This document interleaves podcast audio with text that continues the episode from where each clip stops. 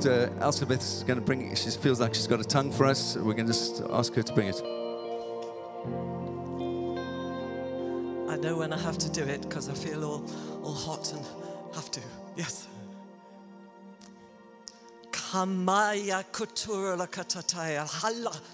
Korea mahara kora karia katatokalia kana hanako mahala kala kura ku ku kala kyato kulama hama hala katyato kolokohura tina handa kalaya. Hono kurakia latra kolokalahara lokola hamano hyono kulara liato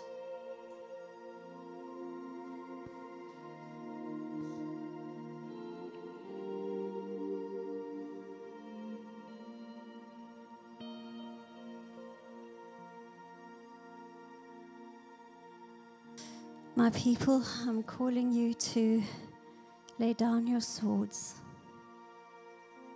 lay down your shields. For this is the season of the plow, this is the season of the hoe, this is the season of reading my fields for the harvest. You have fought well, you have battled. But this is the season of the harvest. This is the season of sowing and reaping. This is the season of my kingdom coming in power.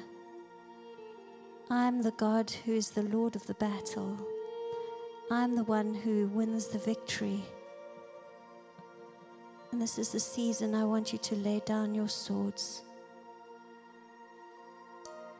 I want you to take the word that I've placed in your hearts and I want you to speak it forth. I want you to declare it over your workplace, over the schools, over your homes, over your families. For I'm about to do something in this nation that has not been done before. I have moved in power before, but I'm coming in a way that will be the gentle work of my spirit, touching and transforming hearts. As gently as a seed falls into the soil, so gently will my word begin to sprout and blossom and bring forth its fruit in the lives of men and women, young people and children.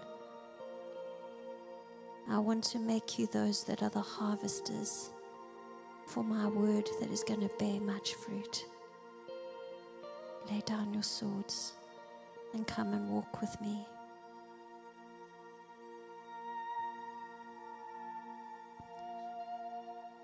I'm going to ask you to take your seats, and if the musos could kind of do what you're doing now, just like the background vibe. So it's really cool, you know. But if I could have the podium, it would be helpful. Excuse me. How many of you were uncomfortable with that moment that we just experienced? Too nervous to put your hand up, eh? See, that was a supernatural moment. And I think, um, and I find it interesting just in terms of the interpretation that was brought. Um, again, I, I, mentioned to the morning congregation how I, I, I, I do have a tendency in terms of where my gifting is at is to, is to lean into a space and to, and to address an inconvenient truth, which sometimes does make people uncomfortable. And I felt arrested in my heart. I felt, well, you know, God just saying, Listen, I, I got things. I've got it. I, I know what's happening in the UK. You don't have to come and state the obvious. The people are aware of it as well. And I felt an incredible, can I say, just mercy and, and love that was coming from the Father over this nation. Which, which, if anything, you would think, oh my goodness, this is where surely God should breathe fire. And it's not like He is unaware of things, and it's not like sin should not ever be punished. But there clearly is a season where God is reaching out. And you know what? It's all through the church, it's all happening within His community of people. God is giving us this heart for the sinner, God's giving us this love for the sinner. Now that makes sense because God loves sinners, and so therefore the church should as well because we reflect the heart of God. And it's we're able to love sinners because God's got a plan. God is more keen to see them saved than you and I are. We want them saved. But you know, we're not the Messiah, Jesus is. And so all we have to do is just keep ourselves in a place of, of, of love, keep ourselves in a place of, of trust. But where is our trust? Our trust is directed in God's sovereignty. God loves this nation. And actually, God loves the sinner. And it's very difficult when you just think of how much time is given on the different media platforms for these individuals to speak their, what they perceive to be their relative truth. And what you'll find about social media and mainstream media is they might not get the lame to walk, but my goodness, do they get the dumb to speak? and I've just been so arrested. I've just been so, and I saw this to be true in France as well. And perhaps it's just where what's going on. And there are two types of, can I say, anointings. One is the anointing that comes from the Holy Spirit. One is the one that Jesus described when he stood up in the temple after he had been baptized and he'd gone into the wilderness. And he stands and he says, The Spirit of God is upon me because he has, and this is the words that's used, he's anointed me. And that word anointed simply means this He's enabled me, He has empowered me. And there is a fresh empowering that's coming into the church in England a fresh empowering that's coming to the United Kingdom, the body of Christ. And I understand that this evening's been described as an evening where there would be some prophetic impartation. The whole afternoon I've been saying, God, just give me something, you know. I'm sitting in the worship here and I'm looking at 1 Corinthians chapter 14, which has to do with what it is that we've just experienced this evening. And a lot of people are afraid of that. And tragically, what has happened is that there's been instruction over decades that, in a sense, has tried to, if anything, explain, and people have come with their particular idea and what's convenient or comfortable for them to believe because this issue of tongues is like, oh, you know what? And maybe it was for then, but it's not for today. And yet, Christianity 101 just begins with these words. Peter stands up after having just received what is described as the infilling of the Holy Spirit, and, and he stands up. And what does he do? He prophesies under this new inspiration of the Holy Spirit. But what do they do? This is interesting because they begin to speak in other tongues. It says, as the Spirit gave them, but it says they were the ones who actually did the speaking. I love the Rotherham's translation, which says this in Acts chapter 2 and verse 4. It says, It was given to them to be sounding forth. So, who do you think did the sounding? it was them. Who did the speaking? It was them. Who did the enabling? The Holy Spirit. And so, to even think of a church going into the future without the experience of the infilling of the Holy Spirit does not make consistent sense in biblical New Testament terms. And so there's been a pushback. Holy Spirit was for then, or especially speaking in tongues. But when I read the scripture and I look at Christianity 101 and I look at Peter stands up and he says, Repent. Yeah, we know that part. And be baptized, mean full immersion. Yeah, yeah, we know that part. And then he says, And be filled with the Holy Spirit. Oh, hold on a minute. That's the part we'll leave out. Because that's when you have to start explaining all this tongues bit and you have to go back into Acts chapter 2 and come up with a nice, fine sounding argument just to, if anything, quieten that down.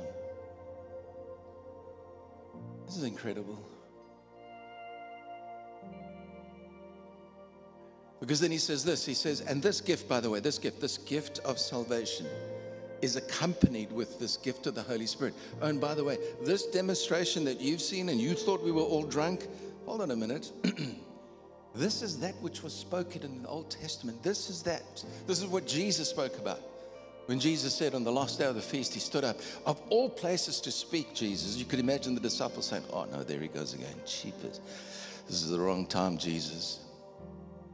He actually says this if you're thirsty.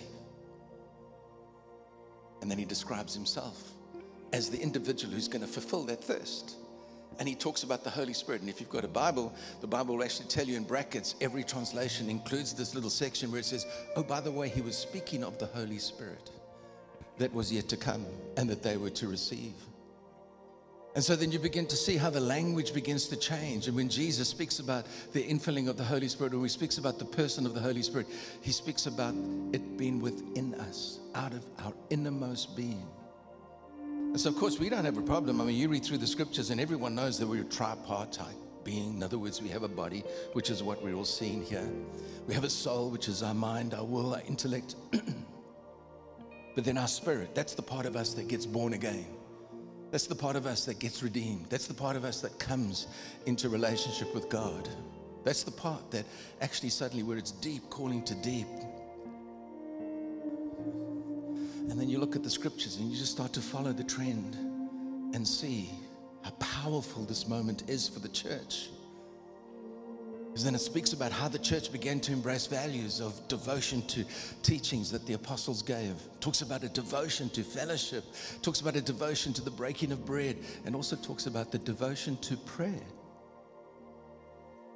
I find that in this text that I'm about to look at, there is Paul who says this about speaking in tongues. He says, Oh, by the way, just for this Corinthian church, just let me help you. I speak in tongues more than you all. It's like, oh, there's a little bit of a boast. But he says it only after he's given us a beautiful instruction and teaching about what's just happened and also what happened to the disciples in Acts chapter 2. Because you know, when they spoke in tongues, there were people that had come from other nations and they said, Oh, how come they speak in an our lingo? That we, we, we understand what they, they're saying. You shouldn't be surprised because Paul, when he gives instruction, this is what he says. He says, Oh, by the way, though I speak with the tongues of men, which happened then, because everyone understood what it was that they were saying. So it's easy to say, oh, okay, that's the little part that Paul was addressing when he said, though I speak with the tongues of men. He says this, though I speak with the tongues of men and of angels. Oh, hello. Oh, so that means actually that you and I, when we receive this infilling of the Holy Spirit, not only is it possible then that people might recognize and identify, gee, that's strange. Understand what he's saying. Where did you learn that language? No, I've never learned it before. Because they'd never learned the languages other than the dialect that they knew, which either was Aramaic or Hebrew. Maybe some of them even spoke Greek. But in terms of the worship expression that was coming in that moment was one that people recognized and acknowledged. And so as we go through the scriptures and you begin to see, oh, well, and Paul says this, he says, you know, but listen, you can have all of that, but oh my goodness, if you don't have love, then you're just a sounding brass and clanging cymbal. Okay, I get it. I get it. So that doesn't make me extra special. It doesn't make me a better Christian. It just gives me an endowment. It simply says, There's a gift, Ashley. So, how much of it do you want? Do you want all of it? Do you want some of it? Jesus, when he's walking through the town, there's some blind men. They're blind. Everyone knows they're blind. And Jesus goes to them and says, What can I do for you? Oh, clearly, Jesus. It's obvious, man. They want healing, they want sight. Jesus wanted to know that actually was going to come from them. Yes, I want healing. And they could have said, You know what? We just want money. You know what? We just want to be put into a home where they can look after us. So he wanted to identify their need, first of all. What is it that I'm going to give you? And it's the same with the baptism in the Holy Spirit or the infilling of the Holy Spirit. You've got choice here. You can step back and say, mm, not comfortable. Maybe one day. I'd rather you be saying that than not, not for me. And so truth comes. Kind of, there's always a progression of truth. Sometimes there is a dollop of truth that just drops in your heart and you realize, wow, that's great. But in a sense, sometimes we grow into a revelation and an understanding and we begin to mature. That's what maturity is it's going through the phases of Christian life. So when we come to this particular text, which is right here in the New Testament, written, the instruction is given to a very exuberant church. This is a church that loved just getting together in a demonstration of God's power. And yet Paul sees all of this and he says, Well, you know what? If this carries on and I don't put the banks in place, and that's what the instruction is here, the banks come into place, then all of what's going on here is just going to fall to the ground. It's going to dissipate because that's what happens when a river flows and there are no banks. It just spreads out and becomes a marsh. And you know who lives in a marsh? Crocodiles and hippos and mosquitoes and all the nasty things. You don't want to be caught in the marsh. You want to stay in the center of the river of God. And so it starts off, and he writes and he says, Follow after love. Paul, yeah, I'm going to tick that one. Yes. And desire spiritual gifts. Oh, okay, what are the spiritual gifts, Paul? Then he, he kind of sends us back to 1 Corinthians 12, just going back two chapters earlier, where you hear about the spiritual gifts. And it's actually meant for us as the church. So as we go into this future that the United Kingdom has, God's simply saying, Well, I'm going to equip the church. You see, we can't just be, you know, right now, I'm, I'm fascinated. Nadine and I love music. And if I can watch a music documentary, I'll watch it. We love people that are incredibly gifted. And so we've been catching snippets of Glastonbury. Now, I understand it's a decadent place. I mean, some of it is repulsive, but my goodness, there is some, there are artists that, you know, the devil's created nothing. So he'll take a good gift and he'll spoil it and pervert it. But some people have a gift and they just use it, obviously, just to, you know, um, could be a profession for them. But that gift came from God. Years ago, I got a, a vision of the church that I now lead. And it was as if I was the captain on the ship. And there was a, an inspector from one of the Navy admirals, ad, ad, admirals and so we prepared this battleship for, for an inspection. The helicopter landed. I went out to greet who it was. It was Jesus. And I said to him, Well, come, where would you like to start? He said, Let's go to the stern, which is the back of the ship. And I walked with him to the back of the ship. And on the way, I began to make excuses. I said, Look, Jesus, you know what? Maybe this isn't a good place for us to start. Um, you know, I'm a little bit, I, I'm aware of what's going on here, but you know what? It's, and he got there and he looked out over there, and here were all of these people that should have been on the ship. Should have been there. They were there, but then they decided, no, you know, oh, there's another ship going past, and it looks a little more like there's a little more entertainment on that. And so they'd got into whatever it was that could float them, and they were paddling across to get there.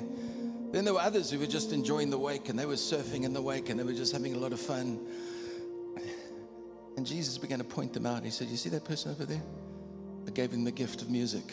And look at him, he's just entertaining the crowds. And then he said, You see that individual? I, I, put a business anointing on him. And look what he's doing. He's just living for himself right now. You see that individual over there? I actually called them into kids' ministry. And look at them right now, just ignoring it and thinking that they're having fun. And he began to identify these people. And he said, They've made a choice. But come, let's have a look. And we turned our back on these individuals. It's not like he wasn't aware of their existence. It was just a case of they made a choice. And tragically for me, there's a lot of people who don't want to get on the battleship. they don't want to get on the ship that's going somewhere. On the contrary, they just, well, at my convenience, that's when I'll hitch a ride. You know, if you're going, you know, it's like you get a passenger cruiser and then you get a battleship. Passenger cruiser, the passengers determine where you're going. You get told where the destination is. That's not true for a battleship at all. And so I look at this and I see what Paul's doing is he's just saying spiritual gifts, that's for the church. Spiritual gifts, come on now. And so this clearly seems to be from the prophetic explanation, interpretation. All right? It's not a translation, so it's not word for word. It's an interpretation. It's picking up the gist of what was being said. And so that comes across, and in it, what I'm hearing is that, again, the endorsement of what I felt this morning God loves this nation, and this is a season of plowing. This is a season of plowing. I'm thinking back to when we were in Milan a couple of years ago. I was out and I was looking over the fields that had just been plowed. And in the distance, I saw these big construction cranes. And I felt God say, Season of plowing. And then there's a building. I come in here, and that word that was just given to this congregation, God is endorsing. And He's saying that not only in Italy, but He's saying that in the UK. He's saying, Yes, there is a season of plowing. Silent. I heard this thing. I heard the seed silently falls into the ground, which is true. And then you know what? God takes over from there. Put a seed in the ground, God takes over. It's out of your hands. And God's got it. God's got it. I hear this. God's got it. You, as a congregation and as a church in the city and as a church in this nation, you're going to rub your eyes in disbelief when you see evil begin to trip up on itself. When you begin to see evil just begin to sink in the hole that it creates. And all of what it is, this great big wall that we seem to be up against, watch. God just blows it over. And it's the church.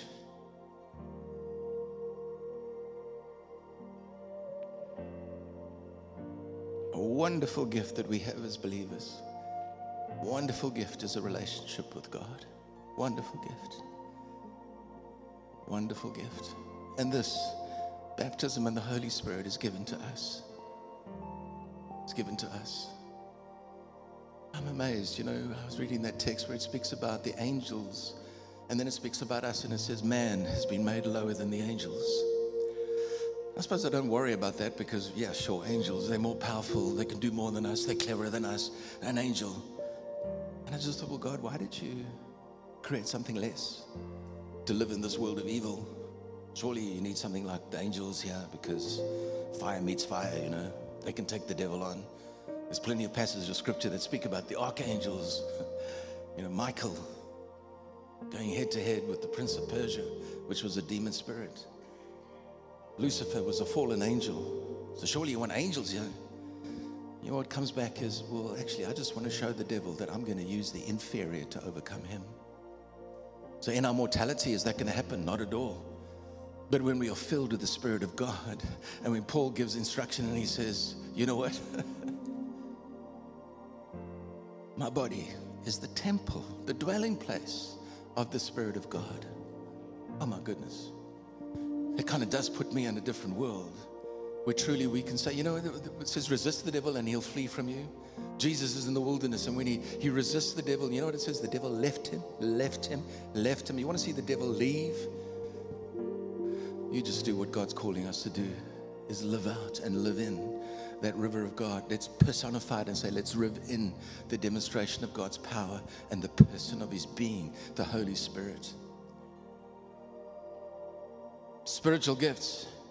Then he says this he says, rather prophesy. All right, okay. Well, that didn't happen here.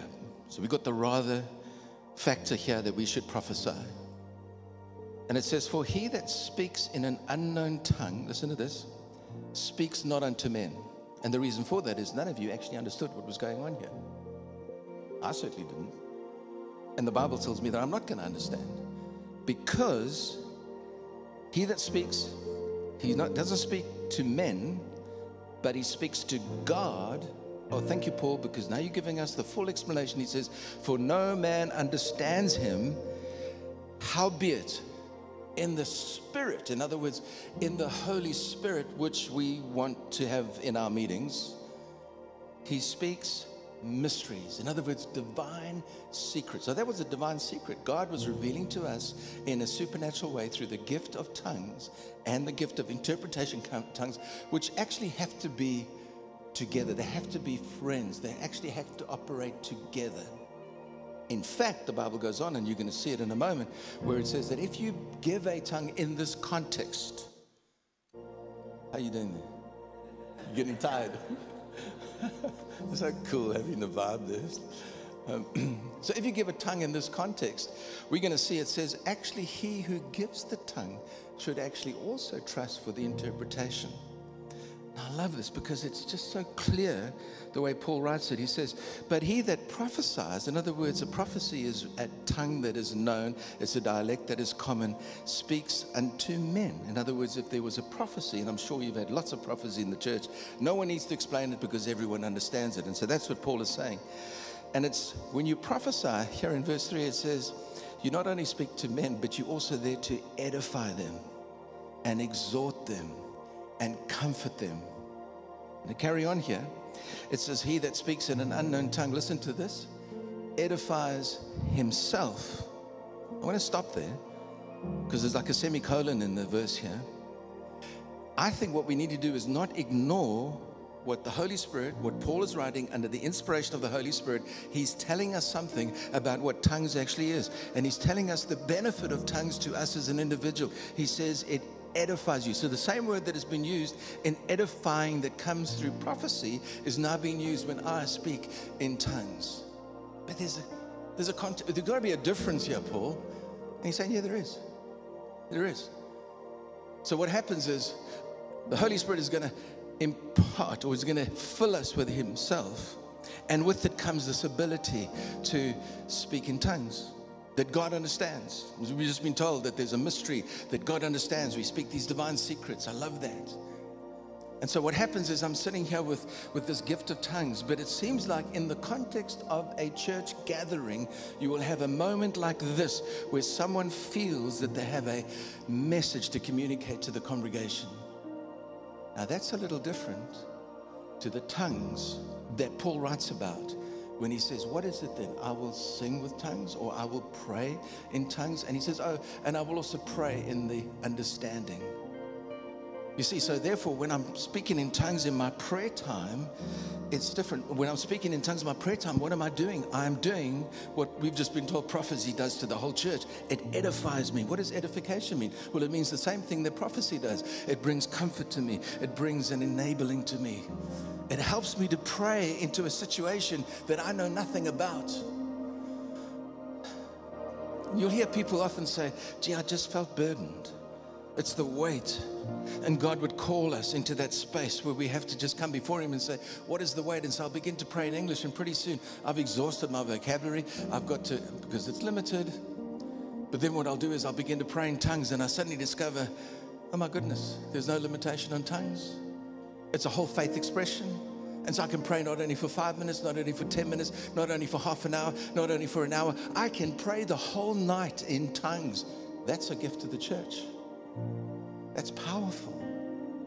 And so let's carry on. It says, then, um, it says, He that speaketh and edifies himself, he says, I would that you all spoke in tongues.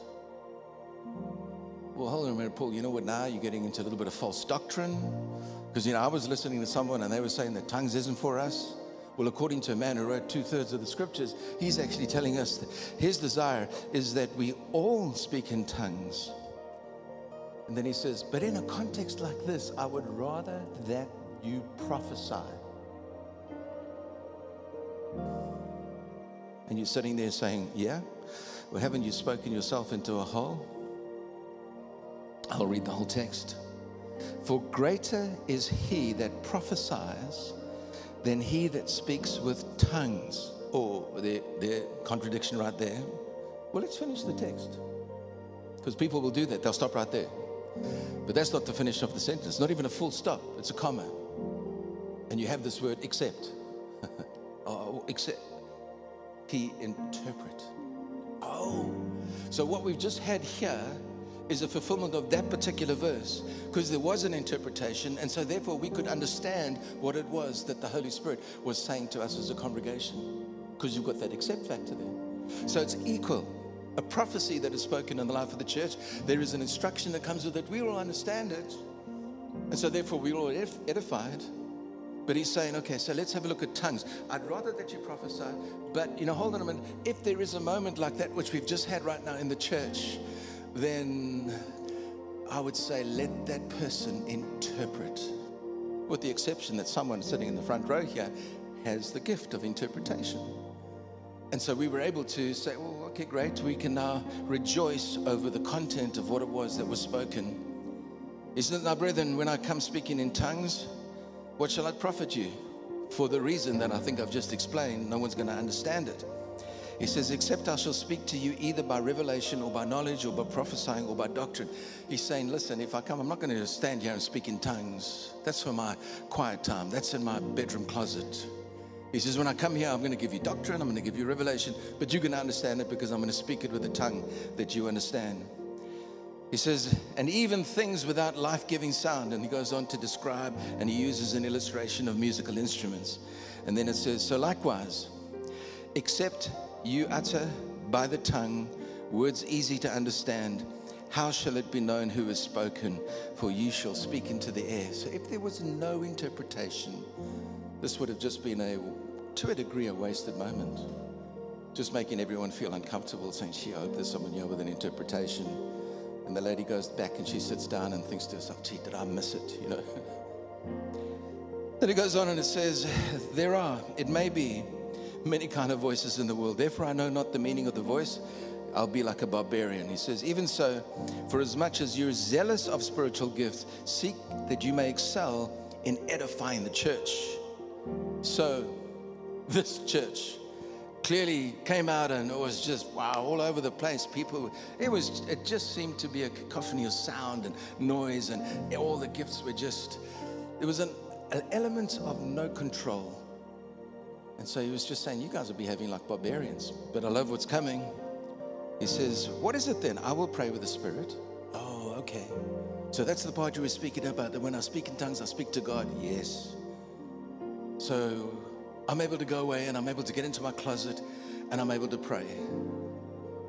All right, I'll tell you a real experience for me. I did mention this morning my home life was very, very challenging, dysfunctional family. When I got born again, I was too stupid to resist any of what it is that I'm telling you here. And when they said I needed to get baptized, I said, Pick me, I want to get baptized. When they said, You need to get filled with the Spirit, I said, Me, I want to get filled with the Spirit. And as a result of that, just my simple faith, I remember just getting into a place of aligning with God, simple passion. I was the, the first love that is described. I mean, I was enthusiastic. I'd, I'd hitchhike to church. I would do everything I could. I'd wake up early because I'd been filled with the Spirit with the evidence, with the evidence of speaking in other tongues at the age of 16. And I remember going to my bedroom and locking the door and praying into my pillow and just praying in tongues. My dad would come to the door and he would hear this groaning and this mumbling in the room and say, Hey, what's going on in there? And I just thought, Oh, hey, Dad, I'm praying. He didn't like that, see. And then one day I just opened up my cupboard and I had a look at it because I remember the scripture about praying in the closet.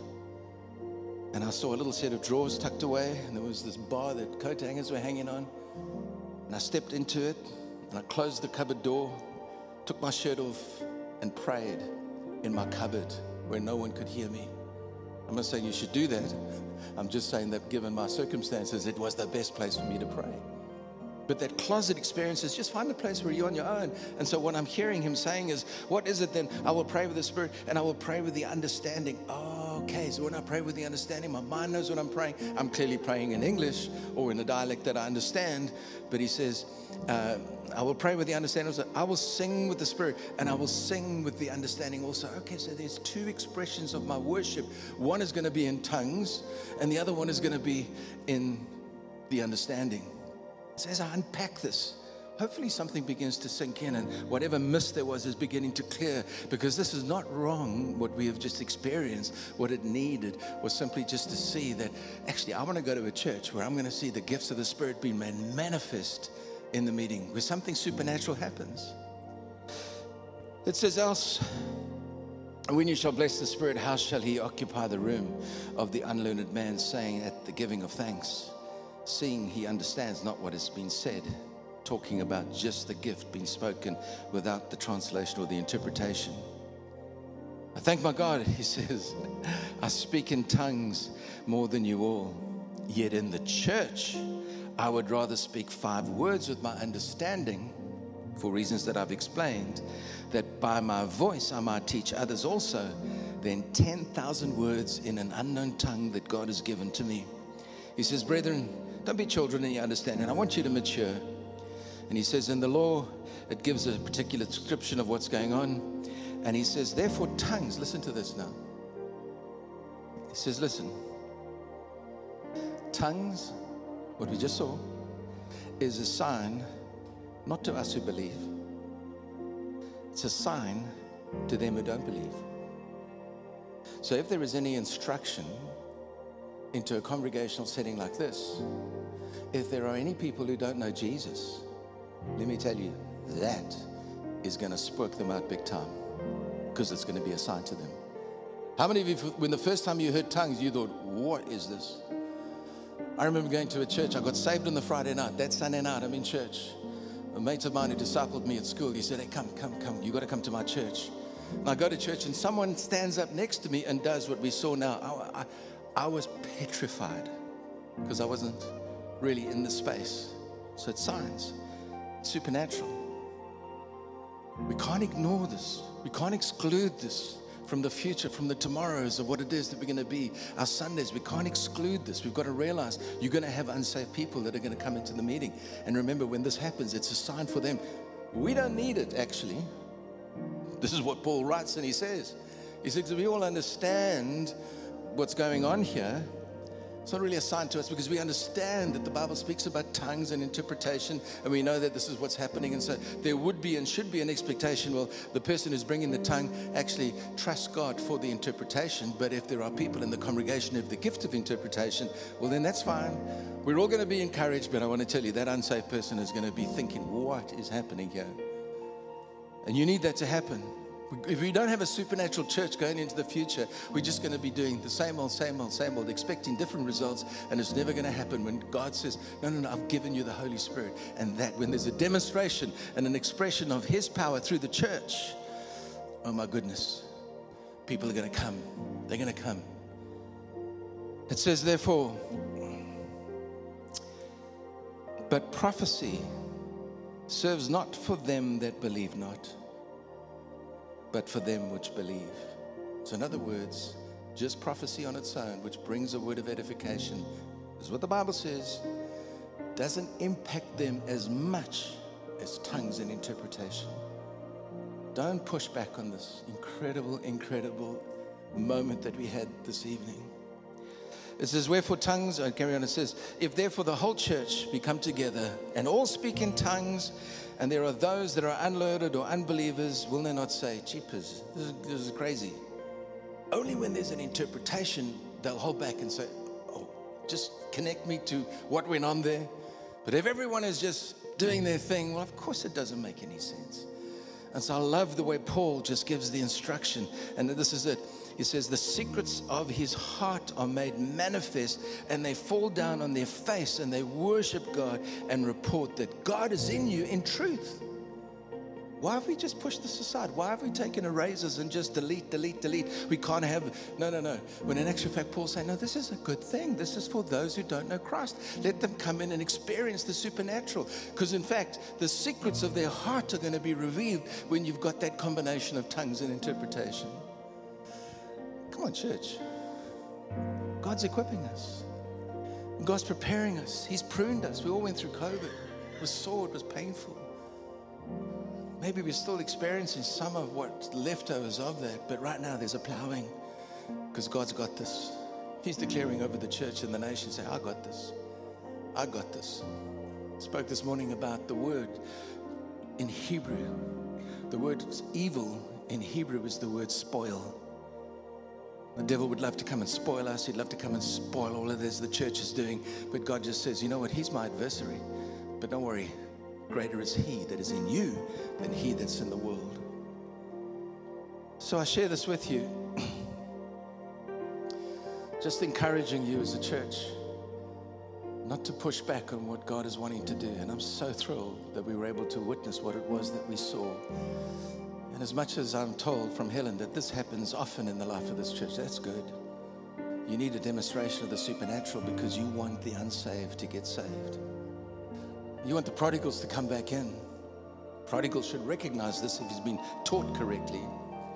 But my goodness, this particular passage is there for the New Testament church today, and it shouldn't be here trying to just rub passages out and kind of rem- just say, oh, well, no, let's look at it. Let's see what it's saying. Let's trust it. Let's have a demonstration of it in the scriptures. Let you become comfortable with it. In fact, if you bring an unsaved person and something like what we just saw happens, it gives you opportunity to go home and say, hey, listen, you want to talk about what you saw in church? And you're able to at least give them some instruction and just help them.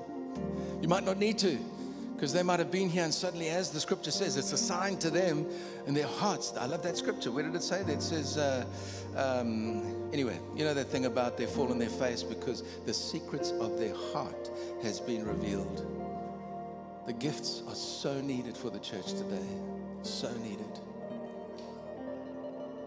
So I'm going to ask you all to stand. It's not quite how I think you wanted the evening to go. But I'm asking you all to stand because God doesn't want to exclude any of you. Any of you. The gospel is an amazing message of love for everyone. And when you come into the gospel, it's like every promise is there for us to enjoy. And my heart's cry is that there would not be a pushback on what God wants to do, but on the contrary, allow that river to flow. It might start as little raindrops, trickles that come from the canopy that is above you. But oh my goodness, there will be a time where there will be a gushing and a rushing. And there'll be just an excitement as people want to come to church because they're going to see supernatural things. But it does take alignment of heart, it does take choice. It does say, God, you know what? I'm going to surrender to your rule. Throughout the Bible, from beginning to end, what we discover is the word kingdom, kingdom, kingdom, which simply implies that there is the rule of God. And I'm here to tell you that God is not finished with the United Kingdom. I'm here to say to you that there is a great outpouring that's on the fringe of explosion. So go ahead and plow, go ahead and sow. Go ahead because God gives the increase. God gives the increase. And the increase is simply a dynamic of those churches that welcome His presence, that welcome the gift. There's enough governance in this church to instruct those that get out of line. There's going to be the Pauls that would come. Not only that, you've got eldership that will say, you know, you know what, God is dealing with that individual. I know that person. What's happening there is real. That's what we want to see. Father, would you just give to this church as it loves worship? Father, would you give to this church blessing upon blessing upon blessing? Would you open up the heavens over it? God, and there are people here that were stirred. Yeah, some of them uh, were a little bit just nervous about what, what happened a moment ago. But now that they've seen that, yeah, it's in the Word, it's in the Word, let there be a fire that started within them. And Father, for those who haven't been filled with the Spirit, we ask, oh God, that you would just meet them. Meet them, Father, where they are. I pray for this in Jesus' name. Amen. You may be seated. I'm going to give the microphone back. I just want to give a story. My first job, uh, I had a six month wait before I, at the time, South Africans were involved in a, a, a war situation in, in Angola. And um, we had to do national service, which was a two year stint in my day. And so for six months, I, I just found a job. There was a lady that lived in the same block of apartments that we were in, and, and she had some authority in one of the local hospitals. And uh, she got me a job just in as administrator assistant working in the stores for that six month period. And uh, two of us started on the same day. It was a vicar's son, a young guy who, whose dad was a vicar in the Anglican church uh, in one of the suburbs in Durban. And um, you know, I said to him, oh, that's interesting. I don't know how we got onto the subject. Clearly, we must have been talking about Christianity or whatever. And, and then um, I, I, said to him, so, so mate, are you filled with the Spirit?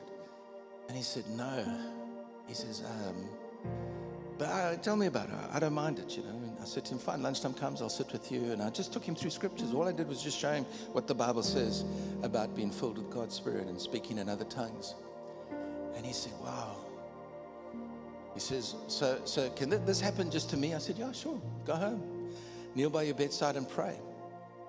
Well, that evening I got a phone call from him. I get this quivering voice on the phone. He says, hey, he says, hey, you're not going to believe it. I went up into my dad's study and closed the door. And he said, I just, I just knelt down next to the couch. And, and all I did was just pray one prayer, fill me with the Spirit. He said, and, and all of a sudden I was just, the, he said, that was like fire. I just started tingling. And he said, I felt this thing in my, and, and he says, it happened, it happened, it happened. And I was equally amazed. I thought, oh, well, that's great. Well, I shouldn't have been. I told him it's going to happen. He came to work the next day. He said, it's just incredible. He said, wow, man. He said, man, all I wanted to do was just speak in tongues, just keep speaking in tongues. and it's a gift that God has given to us. And some have made a deliberate choice not to step into it. You see, when the disciples spoke, it needed faith. Holy Spirit didn't come and wiggle their tongues or that sort of thing. No, it came from their inner being. But they had to open their mouth. They had to be the ones who were sounding forth. And so for some people, praying as an individual at home, it works. You're not self conscious of anyone. You don't feel the pressure, well, I have to. No, no, no, no.